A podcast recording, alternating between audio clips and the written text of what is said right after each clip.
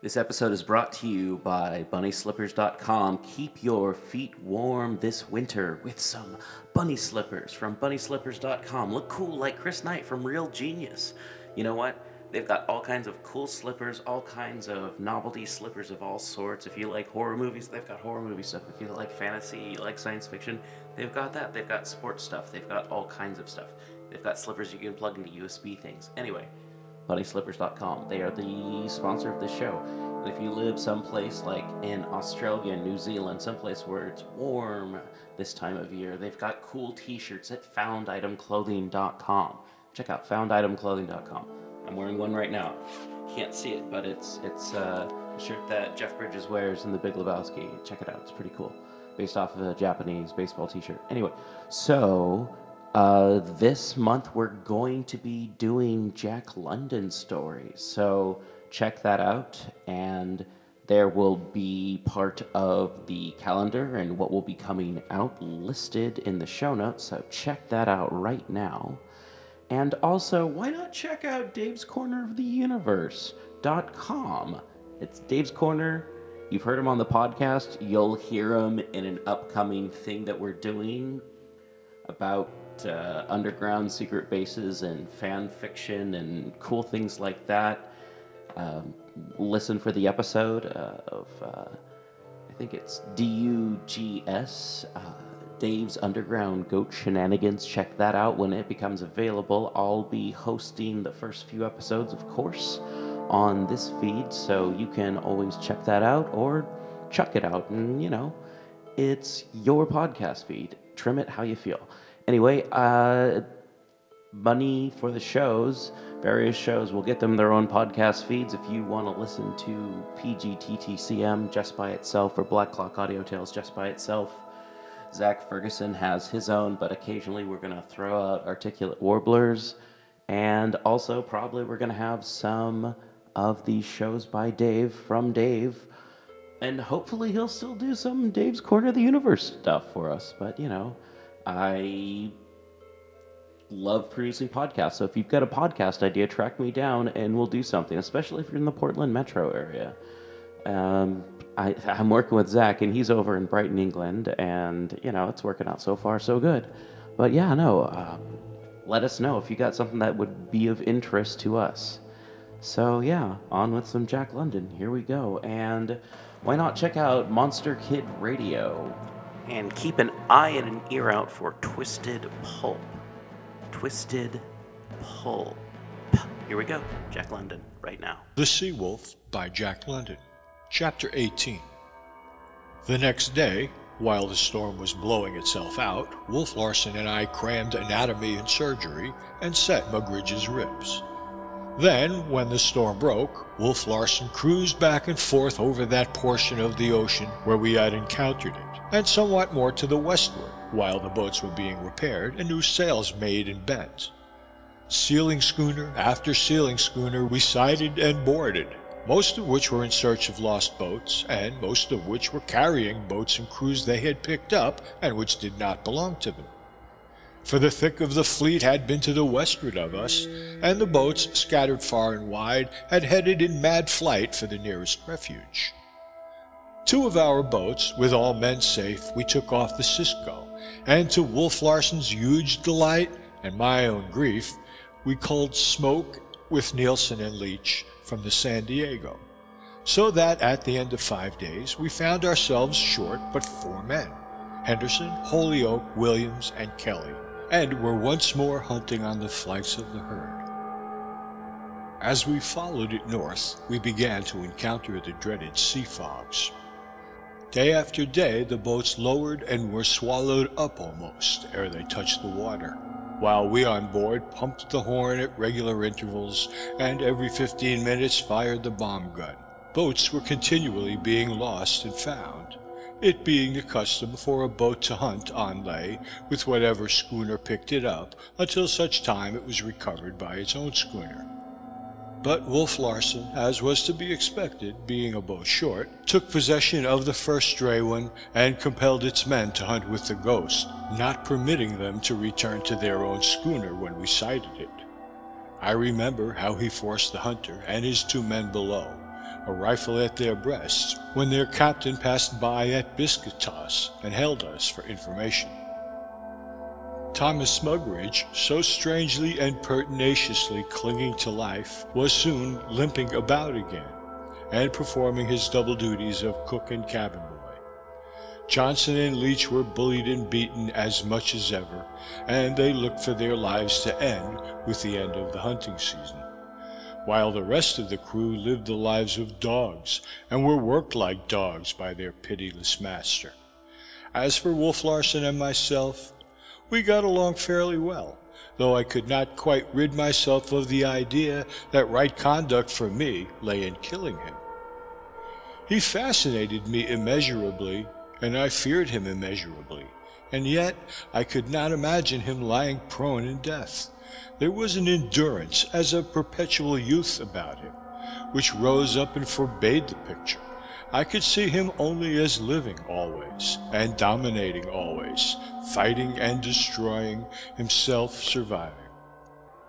One diversion of his, when we were in the midst of the herd, and the sea was too rough to lower the boats, was to lower the two boat pullers and a steerer, and go out himself. He was a good shot too, and brought many a skin aboard under what the hunters termed impossible hunting conditions. It seemed the breath of his nostrils, this carrying his life in his hands and struggling for it against tremendous odds. I was learning more and more seamanship, and one clear day, a thing we rarely encountered now, I had the satisfaction of running and handling the Ghost and picking up the boats myself.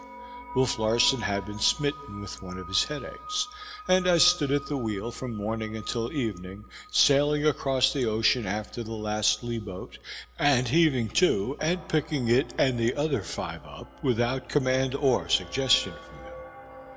Gales we encountered now and again, for it was a raw and stormy region and in the middle of June, a typhoon most memorable to me, and most important because of the changes wrought through it upon my future. We must have been caught nearly at the center of this circular storm, and Wolf Larsen ran out of it and to the southward, first under a double reefed jib, and finally under bare poles. Never had I imagined so great a sea. The seas previously encountered were as ripples compared with these, which ran a half mile from crest to crest, and which upreared, I am confident, above our masthead. So great was it, that Wolf Larsen himself did not dare to heave to, though he was being driven far to the southward, and out of the seal herd. We must have been well in the path of the trans-Pacific steamships when the typhoon moderated. And here, to the surprise of the hunters, we found ourselves in the midst of seals. A second herd, or sort of rear guard, they declared, and a most unusual thing. But it was boats over, the boom boom of guns, and the pitiful slaughter through the long day. It was at this time that I was approached by Leach. I had just finished tallying the skins of the last boat aboard, when he came to my side in the darkness, and said in a low tone, can you tell me, Mr. Van Weyden, how far we are off the coast? And what the bearings of Yokohama are? My heart leaped with gladness, for I knew what he had in mind, and I gave him the bearings west northwest and 500 miles away. Thank you, sir, was all he said as he slipped back into the darkness. Next morning, number three boat and Johnson and Leach were missing. The water breakers and grub boxes from all the other boats were likewise missing, as were the beds and sea bags of the two men. Wolf Larsen was furious. He set sail and bore away into the west northwest, two hunters constantly at the mastheads and sweeping the sea with glasses. Himself pacing the deck like an angry lion. He knew too well my sympathy for the runaways to send me aloft as lookout. The wind was fair but fitful, and it was like looking for a needle in a haystack to raise that tiny boat out of the blue immensity. But he put the Ghost through her best paces, so as to get between the deserters and the land. This accomplished, he cruised back and forth across what he knew must be their course. On the morning of the third day, shortly after eight bells, a cry that the boat was sighted came down from smoke at the masthead. All hands lined the rail. A snappy breeze was blowing from the west with the promise of more wind behind it, and there, to leeward, in the troubled silver of the rising sun, appeared and disappeared a black speck. We squared away and ran for it. My heart was as lead. I felt myself turning sick in anticipation, and as I looked at the gleam of triumph in Wolf Larsen's eyes, his form swam before me, and I felt almost irresistibly impelled to fling myself upon him. So unnerved was I by the thought of impending violence to Leach and Johnson, that my reason must have left me. I know that I slipped down into the steerage in a daze, and that I was just beginning the ascent to the deck, a loaded shotgun in my hands, when I heard the startled cry, There's five men in that boat! I supported myself in the companionway, weak and trembling, while the observation was being verified by the remarks of the rest of the men. Then my knees gave from under me, and I sank down, myself again, but overcome by shock at knowledge of what I had so nearly done.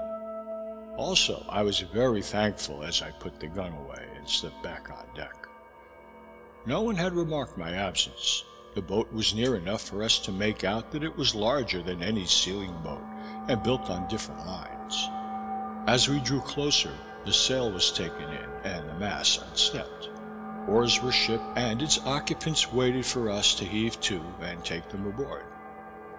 Smoke, who had descended to the deck and was now standing by my side, began to chuckle in a significant way. Talk of a mess, he giggled. What's wrong? I demanded. Again, he chuckled. Don't you see there, in the stern sheets on the bottom? May I never shoot a seal again if that ain't a woman.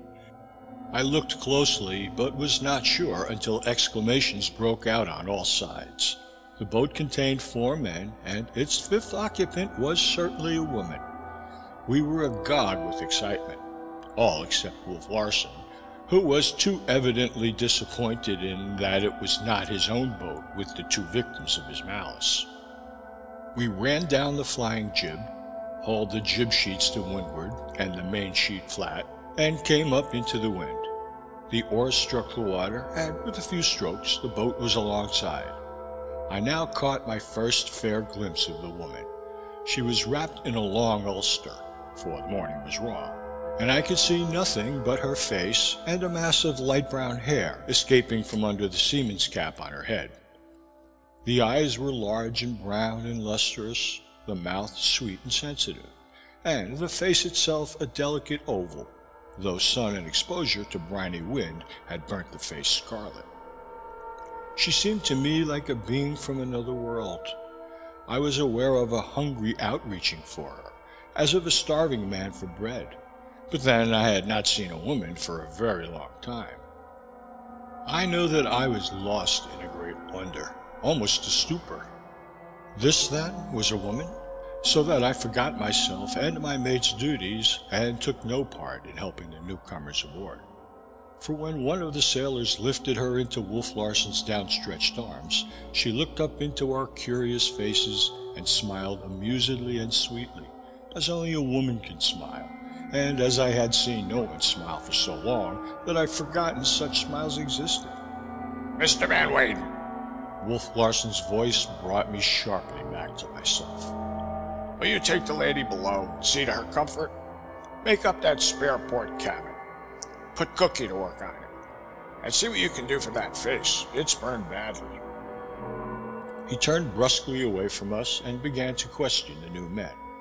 The boat was cast adrift, though one of them called it a bloody shame with Yokohama so near. I found myself strangely afraid of this woman I was escorting aft. Also, I was awkward. It seemed to me that I was realizing for the first time what a delicate, fragile creature a woman is, and as I caught her arm to help her down the companion stairs, I was startled by its smallness and softness. Indeed, she was a slender, delicate woman, as women go, but to me she was so ethereally slender and delicate that I was quite prepared for her arm to crumble in my grasp. All this, in frankness, to show my first impression, after long denial of women in general, and of Maud Brewster in particular. No need to go to any great trouble for me, she protested when I had seated her in Wolf Larsen's armchair, which I had dragged hastily from his cabin. The men were looking for land at any moment this morning, and the vessel should be in by night, don't you think so? Her simple faith in an immediate future took me aback. How could I explain to her the situation, the strange man who stalked the sea like destiny, all that it had taken me months to learn? But I answered honestly. If it were any other captain except ours, I should say he would be ashore in Yokohama tomorrow. But our captain is a strange man, and I beg of you to be prepared for anything. Understand? For anything. I. I confess I hardly do understand. She hesitated, a perturbed but not frightened expression in her eyes. Or is it a misconception of mine that shipwrecked people are always shown every consideration? This is such a little thing, you know. We are so close to land. Candidly, I do not know, I strove to reassure her. I wished merely to prepare you for the worst, if the worst is to come. This man, this captain, is a brute, a demon, and one can never tell what will be his next fantastic act. I was growing excited, but she interrupted me with an, Oh, I see, and her voice sounded weary. To think was patently an effort. She was clearly on the verge of physical collapse. She asked no further questions, and I vouchsafed no remark, devoting myself to Wolf Larsen's command, which was to make her comfortable. I bustled about in quite housewifely fashion, procuring soothing lotions for her sunburn, raiding Wolf Larsen's private stores for a bottle of port I knew to be there, and directing Thomas Mugridge in the preparation of the spare stateroom. The wind was freshening rapidly, the ghost heeling over more and more, and by the time the stateroom was ready, she was dashing through the water at a lively clip. I had quite forgotten the existence of Leach and Johnson when suddenly, like a thunderclap, boat ho! came down the open companionway. It was Smoke's unmistakable voice crying from the masthead. I shot a glance at the woman, but she was leaning back in the armchair, her eyes closed, unutterably tired. I doubted that she had heard, and I resolved to prevent her seeing the brutality I knew would follow the capture of the deserters. She was tired. Very good. She should sleep. There were swift commands on deck, a stamping of feet, and a slapping of reef points as the ghost shot into the wind and about on the other tack. As she filled away and heeled, the armchair began to slide across the cabin floor, and I sprang for it just in time to prevent the rescued woman from being spilled out. Her eyes were too heavy to suggest more than a hint of the sleepy surprise that perplexed her as she looked up at me, and she half stumbled, half tottered as I led her to her cabin. Mugridge grinned insinuatingly in my face as I shoved him out and ordered him back to his galley work, and he won his revenge by spreading glowing remarks among the hunters as to what an excellent lady's maid I was proving myself to be. She leaned heavily against me, and I do believe that she had fallen asleep again between the armchair and the stateroom. This I discovered when she nearly fell into the bunk during a sudden lurch of the schooner. She aroused, smiled drowsily, and was off to sleep again. And asleep I left her under a heavy pair of sailor's blankets, her head resting on a pillow I had appropriated from Wolf Larsen's bunk. End of chapter 18. Wolf by Jack London, chapter 19. I came on deck to find the ghost heading up close on the port tack and cutting into windward of a familiar spritsail close hauled on the same tack ahead of us. All hands were on deck, for they knew that something was to happen when Leach and Johnson were dragged aboard. It was four bells. Louis came aft to relieve the wheel. There was a dampness in the air, and I noticed he had on his oilskins. What are we going to have? I asked him. A healthy young slip of a gale from the breath of it, sir, he answered, with a splatter of rain just to wet our gills. and no more. Too bad we sighted them, I said, as the ghost bow was flung off a point by a large sea, and the boat leaped for a moment past the jibs and into our line of vision. Louis gave a spoke and temporized. They'd never have made the land, sir, I'm thinking. Think not? I queried. No, sir. Did you feel that? A puff had caught the schooner, and he was forced to put the wheel up rapidly to keep her out of the wind. Tis no eggshell float on this sea an hour come, and it's a stroke of luck for them we're here to pick 'em up. Wolf Larsen strode aft from amidships, where he had been talking with the rescued men. The cat-like springness in his tread was a little more pronounced than usual, and his eyes were bright and snappy. Three oilers and a fourth engineer, was his greeting. But we'll make sailors out of them, or boat pullers, at any rate. Now, what of the lady? I know not why, but I was aware of a twinge or pang, like the cut of a knife, when he mentioned her. I thought it a certain silly fastidiousness on my part, but it persisted in spite of me, and I merely shrugged my shoulders in answer. Wolf Larsen pursed his lips in a long, quizzical whistle. What's her name, then? he demanded. I don't know, I replied. She's asleep. And she was very tired. In fact, I'm waiting to hear the news from you. What vessel was it? Mail steamer, he answered shortly. The city of Tokyo, from Frisco, bound for Yokohama. Disabled in that typhoon. Old tub. Opened up top and bottom like a sieve. They were adrift four days. And you don't know who or what she is, huh? Maid, wife, or widow? Well, well. He shook his head in a bantering way and regarded me with laughing eyes. Are you? I began.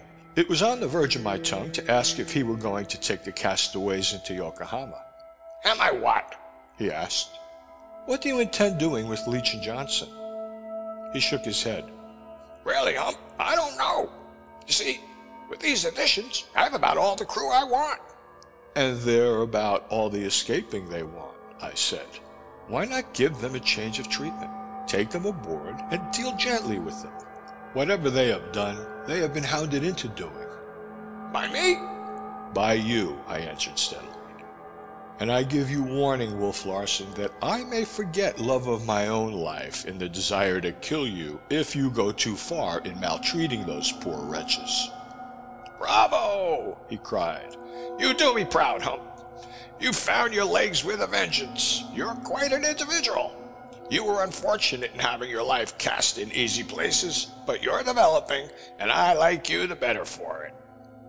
His voice and expression changed. His face was serious. Do you believe in promises? He asked. Are they sacred things? Of course, I answered.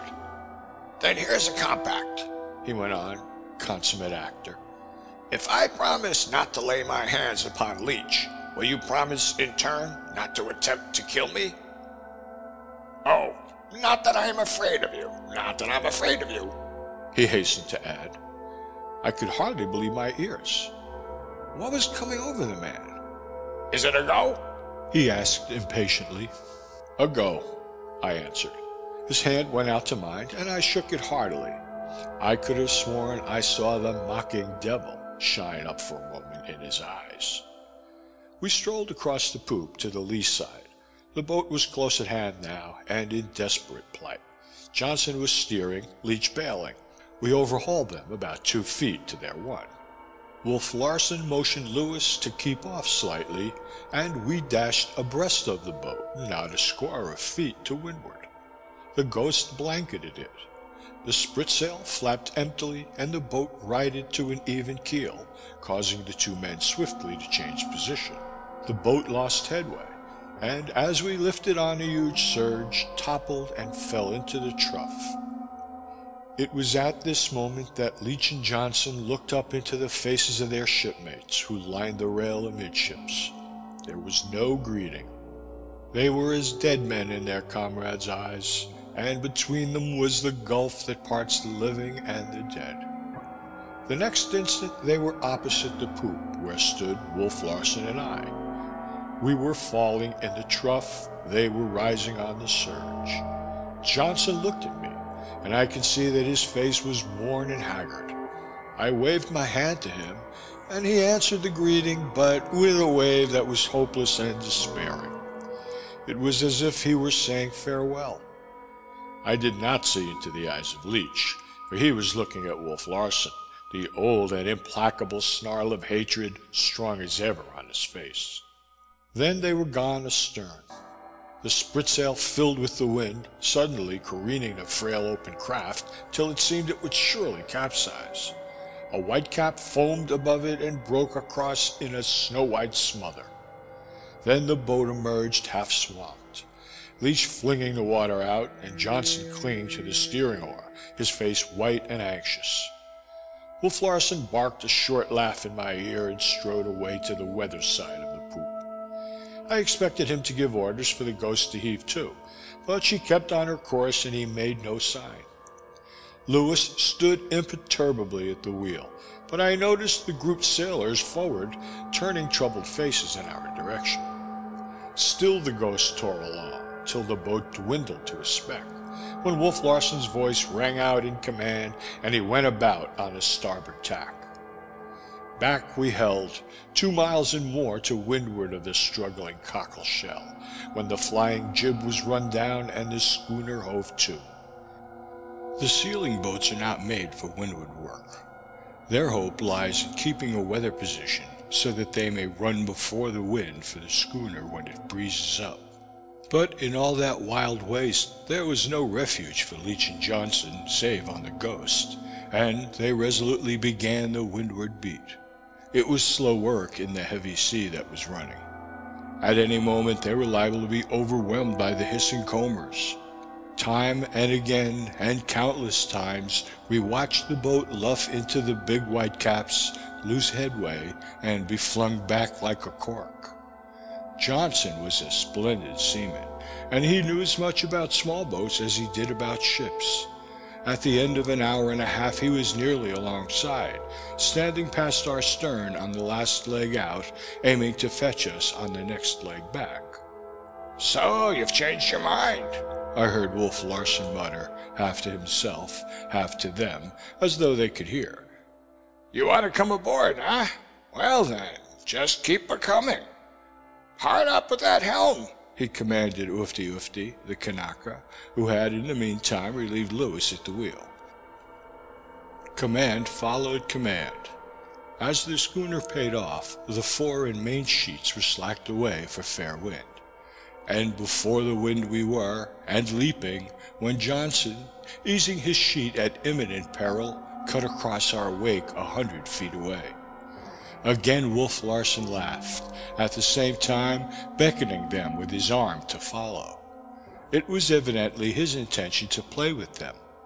A lesson, I took it, in lieu of a beating, though a dangerous lesson for the frail craft stood in momentary danger of being overwhelmed.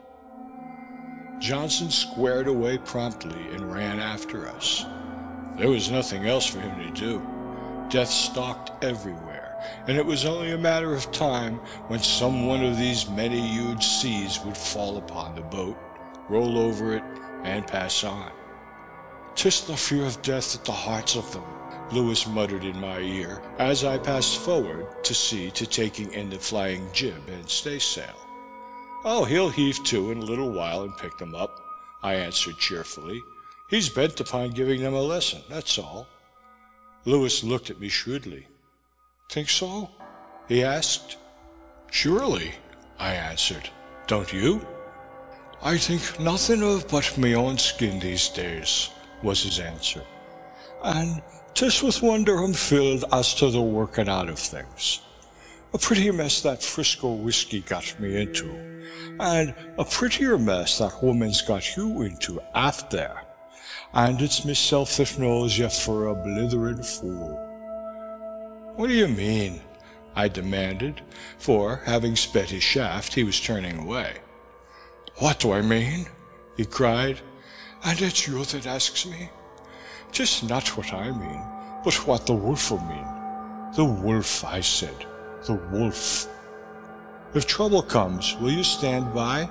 I asked impulsively, for he had voiced my own fear. Stand by? 'Tis fat old Louis I stand by, and trouble enough it'll be. We're at the beginning of things, I'm telling you. The bare beginning of things. I had not thought you so great a coward, I sneered. He favored me with a contemptuous stare. If I raised never a hand for that poor fool, pointing astern to the tiny sail, do you think I'm hungering for a broken head for a woman I never laid me eyes upon before this day?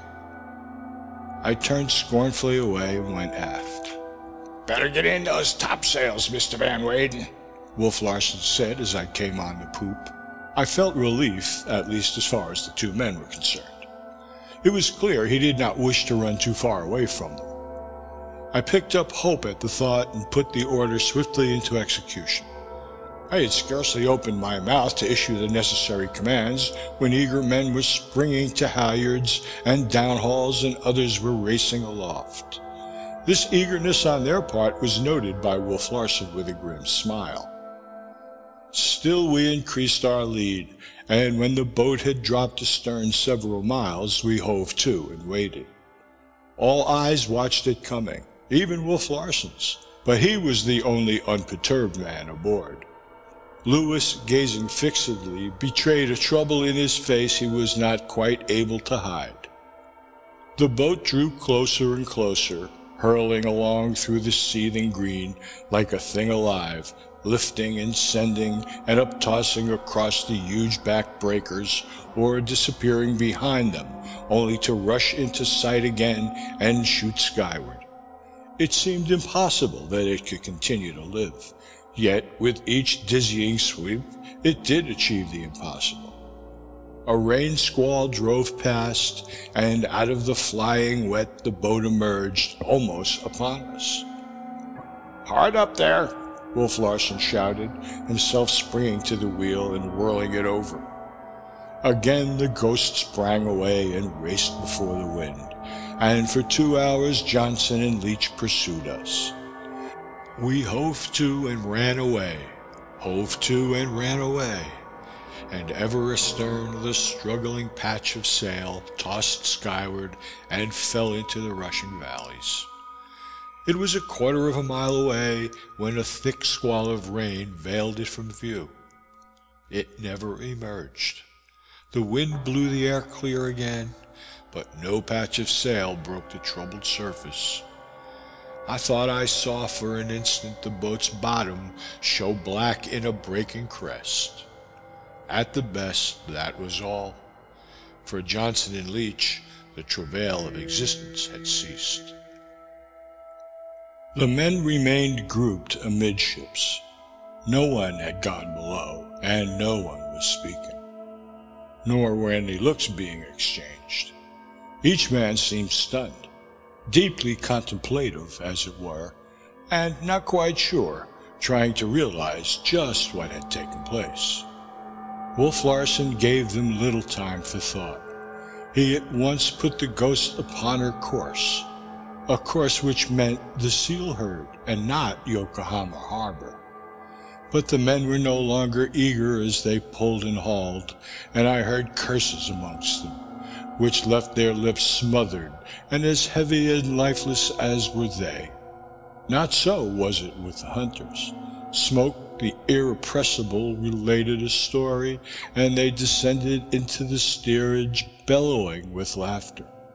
As I passed to leeward of the galley on my way aft, I was approached by the engineer we had rescued. His face was white, his lips were trembling. Good God, sir, what kind of a craft is this? he cried. You have eyes, you have seen, I answered, almost brutally, what of the pain and fear at my own heart. Your promise? I said to Wolf Larsen. I was not thinking of taking them aboard when I made that promise, he answered. And anyway, you'll agree I've not laid my hands upon them. Far from it. Far from it. He laughed a moment later. I made no reply. I was incapable of speaking. My mind was too confused. I must have time to think, I knew. This woman sleeping even now in this spare cabin was a responsibility which I must consider. And the only rational thought that flickered through my mind was that I must do nothing hastily if I were to be any help to her at all. End of chapter 19. The Sea Wolf by Jack London. Chapter 20. The remainder of the day passed uneventfully. The young slip of a gale, having wetted our gills, proceeded to moderate. The fourth engineer and the three oilers, after a warm interview with Wolf Larsen, were furnished with outfits from the slop chests, assigned places under the hunters on the various boats and watches on the vessel, and bundled forward into the forecastle. They went protestingly, but their voices were not loud. They were awed by what they had already seen of Wolf Larsen's character. While the tale of woe they speedily heard in the forecastle took the last bit of rebellion out of them. Miss Brewster, we had learned her name from the engineer, slept on and on. At supper I requested the hunters to lower their voices so she was not disturbed, and it was not till next morning that she made her appearance. It had been my intention to have her meals served apart, but Wolf Larsen put down his foot. Who was she that she should be too good for cabin table and cabin society, had been his demand. But her coming to the table had something amusing in it. The hunters fell silent as clams. Jack Horner and Smoke alone were unabashed, stealing stealthy glances at her now and again, and even taking part in the conversation. The other four men glued their eyes on their plates and chewed steadily and with thoughtful precision, their ears moving and wobbling in time with their jaws like the ears of so many animals. Wolf Larsen had little to say at first, doing no more than reply when he was addressed. Not that he was abashed, far from it. This woman was a new type to him, a different breed from any he had ever known, and he was curious. He studied her, his eyes rarely leaving her face unless to follow the movements of her hands or shoulders. I studied her myself, and though it was I who maintained the conversation, I know that I was a bit shy, not quite self-possessed. His was the perfect poise, the supreme confidence in self which nothing could shake, and he was no more timid of a woman than he was of storm in battle. And when shall we arrive at Yokohama? she asked, turning to him and looking him squarely in the eyes. There it was, the question flat. The jaws stopped working, the ears ceased wobbling, and though eyes remained glued on plates, each man listened greedily for the answer. In four months, possibly three if the season closes early, Wolf Larsen said. She caught her breath and stammered. I. I thought. I was given to understand that Yokohama was only a day's sail away. It. Here she paused and looked about the table at the circle of unsympathetic faces staring hard at the plates. It is not right, she concluded. That is a question you'll have to settle with Mr. Van Weyden there, he replied, nodding to me with a mischievous twinkle. Mr. Van Weyden is what you may call an authority on such things as rights. Now I, who am only a sailor, would look upon the situation somewhat differently. It may possibly be your misfortune that you have to remain with us, but it is certainly our good fortune. He regarded her smilingly. Her eyes fell before his gaze, but she lifted them again, and defiantly, to mine. I read the unspoken question there. Was it right? But I had decided that the part I was to play must be a neutral one, so I did not answer. What do you think? She demanded. That it is unfortunate, especially if you have any engagements falling due in the course of the next several months. But since you say that you were voyaging to Japan for your health, I can assure you that it will improve no better anywhere than aboard the Ghost. I saw her eyes flash with indignation, and this time it was I who dropped mine, while I felt my face flushing under her gaze. It was cowardly, but what else could I do? Mr. Van Weyden speaks with the voice of authority. Wolf Larsen laughed. I nodded my head, and she, having recovered herself, waited expectantly. Not that he is much to speak of now, Wolf Larsen went on, but he has improved wonderfully. You should have seen him when he came on board. A more scrawny, pitiful specimen of humanity one could hardly conceive. Isn't that so, Kerfoot? Kerfoot thus directly addressed, was startled into dropping his knife on the floor, though he managed to grunt affirmation. Developed himself by peeling potatoes and washing dishes, at Kerfoot? Again the worthy grunted. Look at him now. True, he is not what you would term muscular, but still he has muscles, which is more than he had when he came aboard. Also, he has legs to stand on you would not think so to look at him, but he was quite unable to stand alone at first. The hunters were snickering, but she looked at me with a sympathy in her eyes which more than compensated for Wolf Larsen's nastiness. In truth, it had been so long since I had received sympathy that I was softened, and I became then and gladly her willing slave. But I was angry with Wolf Larsen. He was challenging my manhood with his slurs, challenging the very legs he claimed to be instrumental in getting for me. I may have learned to stand on my own legs, I retorted, but I have yet to stamp upon others with them. He looked at me insolently. Your education is only half completed, then, he said dryly, and turned to her. We are very hospitable upon the ghost. Mr. Van Weyden has discovered that. We do everything to make our guests feel at home. Eh, Mr. Van Weyden? Even to the peeling of potatoes and the washing of dishes, I answered, to say nothing to wringing their necks at a very fellowship. I beg of you not to receive false impressions of us from Mr. Van Weyden. He interposed with mock anxiety. You will observe, Miss Brewster, that he carries a dirk in his belt. Uh, a most unusual thing for a ship's officer to do.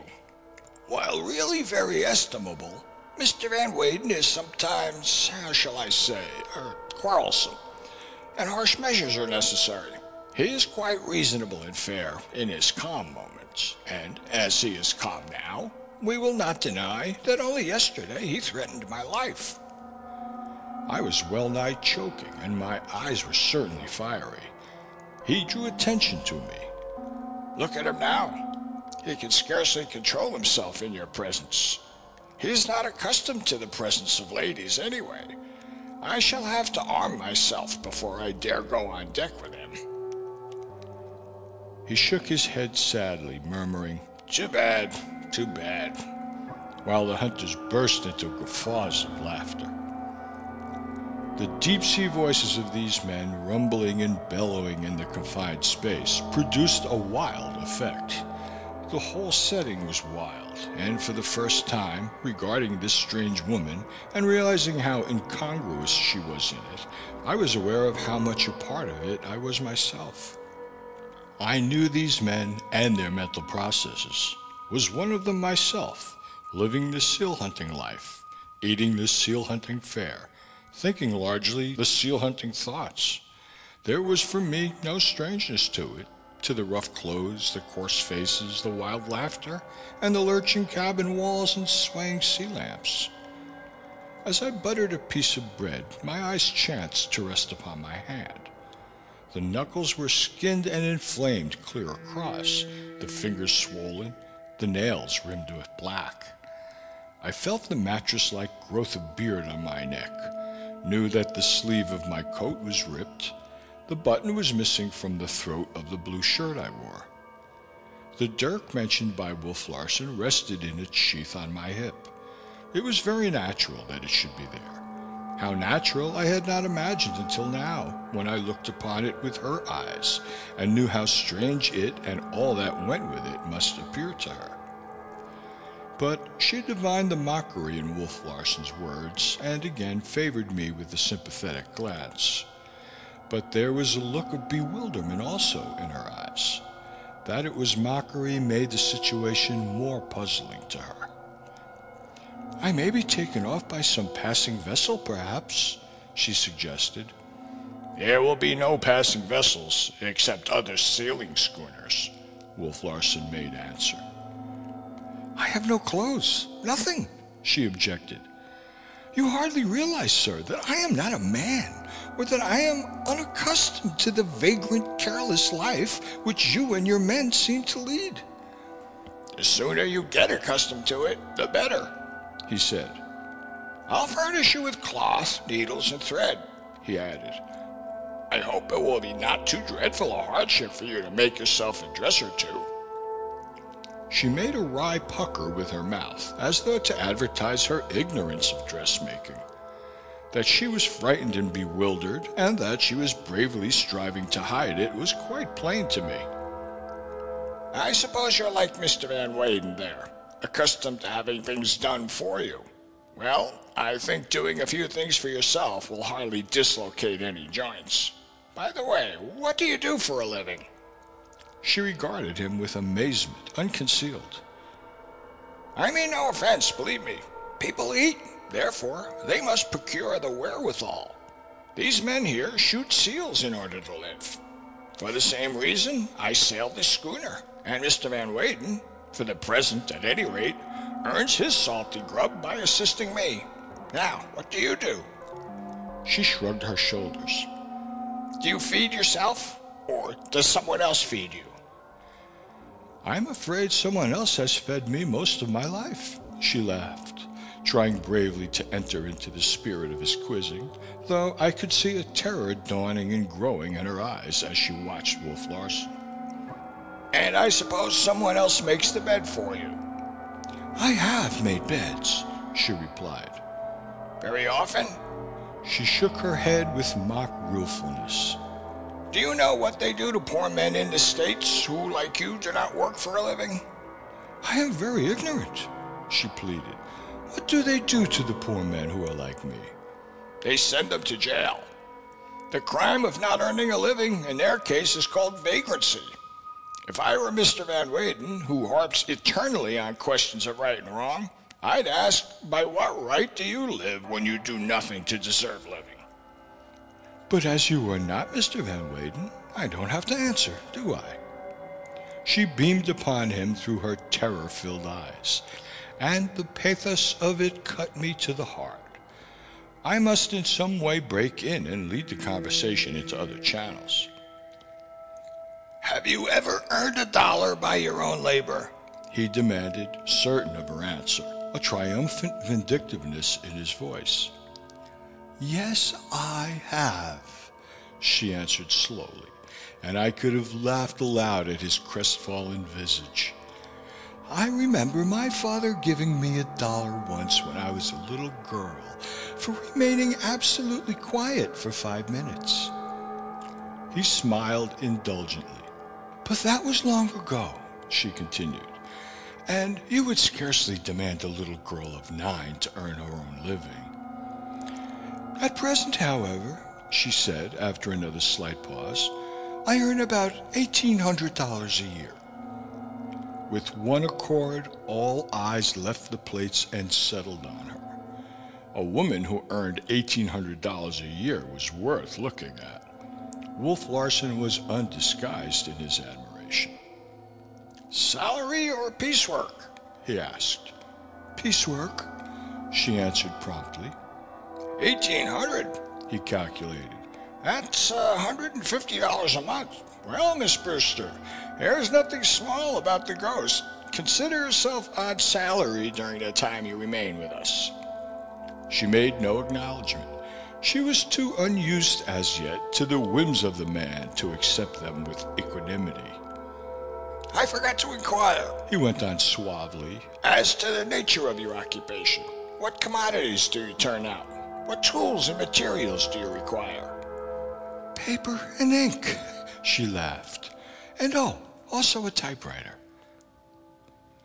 You are Maud Brewster, I said slowly and with certainty, almost as though I were charging her with a crime. Her eyes lifted curiously to mine. How do you know? Aren't you? I demanded. She acknowledged her identity with a nod. It was Wolf Larsen's turn to be puzzled. The name and its magic signaled nothing to him.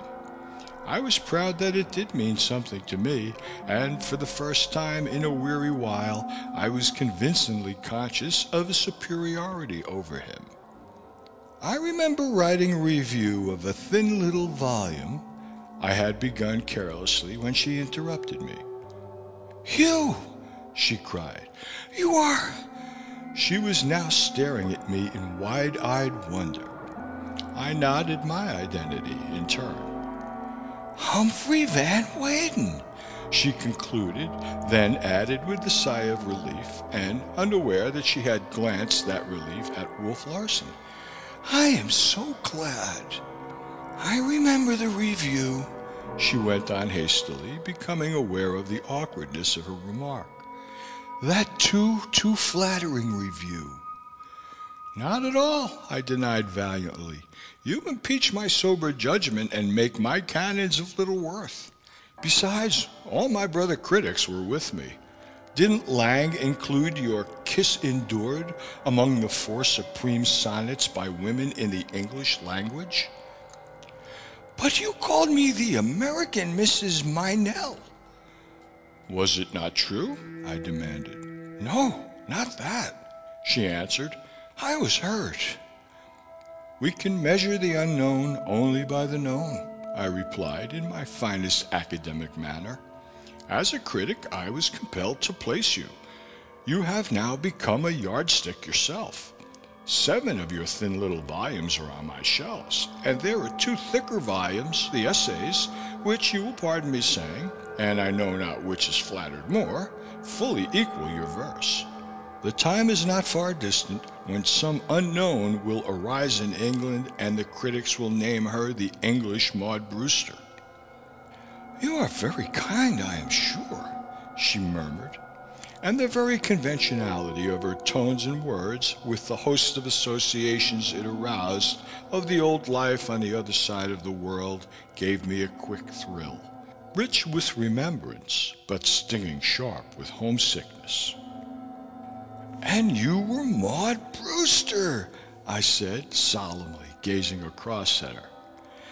And you are Humphrey Van Weyden, she said, gazing back at me with equal solemnity and awe. How unusual. I don't understand. We surely are not to expect some wildly romantic sea story from your sober pen. No, I am not gathering material, I assure you, was my answer.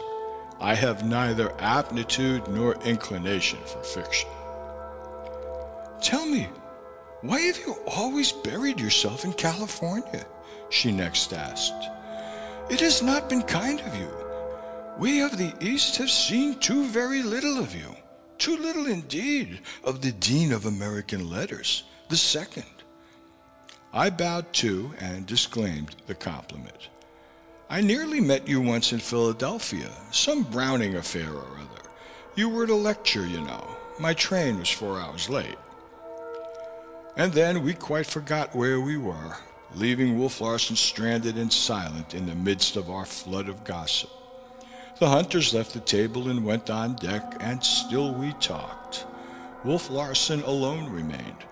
Suddenly, I became aware of him leaning back from the table and listening curiously to our alien speech of a world he did not know. I broke short off in the middle of a sentence. The present, with all its perils and anxieties, rushed upon me with stunning force. It smote Miss Brewster likewise, a vague and nameless terror rushing into her eyes as she regarded Wolf Larsen. He rose to his feet and laughed awkwardly. The sound of it was metallic. Oh, don't mind me, he said, with a self depreciatory wave of his hand. I don't count. Go on, go on, I pray you. But the gates of speech were closed, and we two rose from the table and laughed awkwardly. End of chapter 20.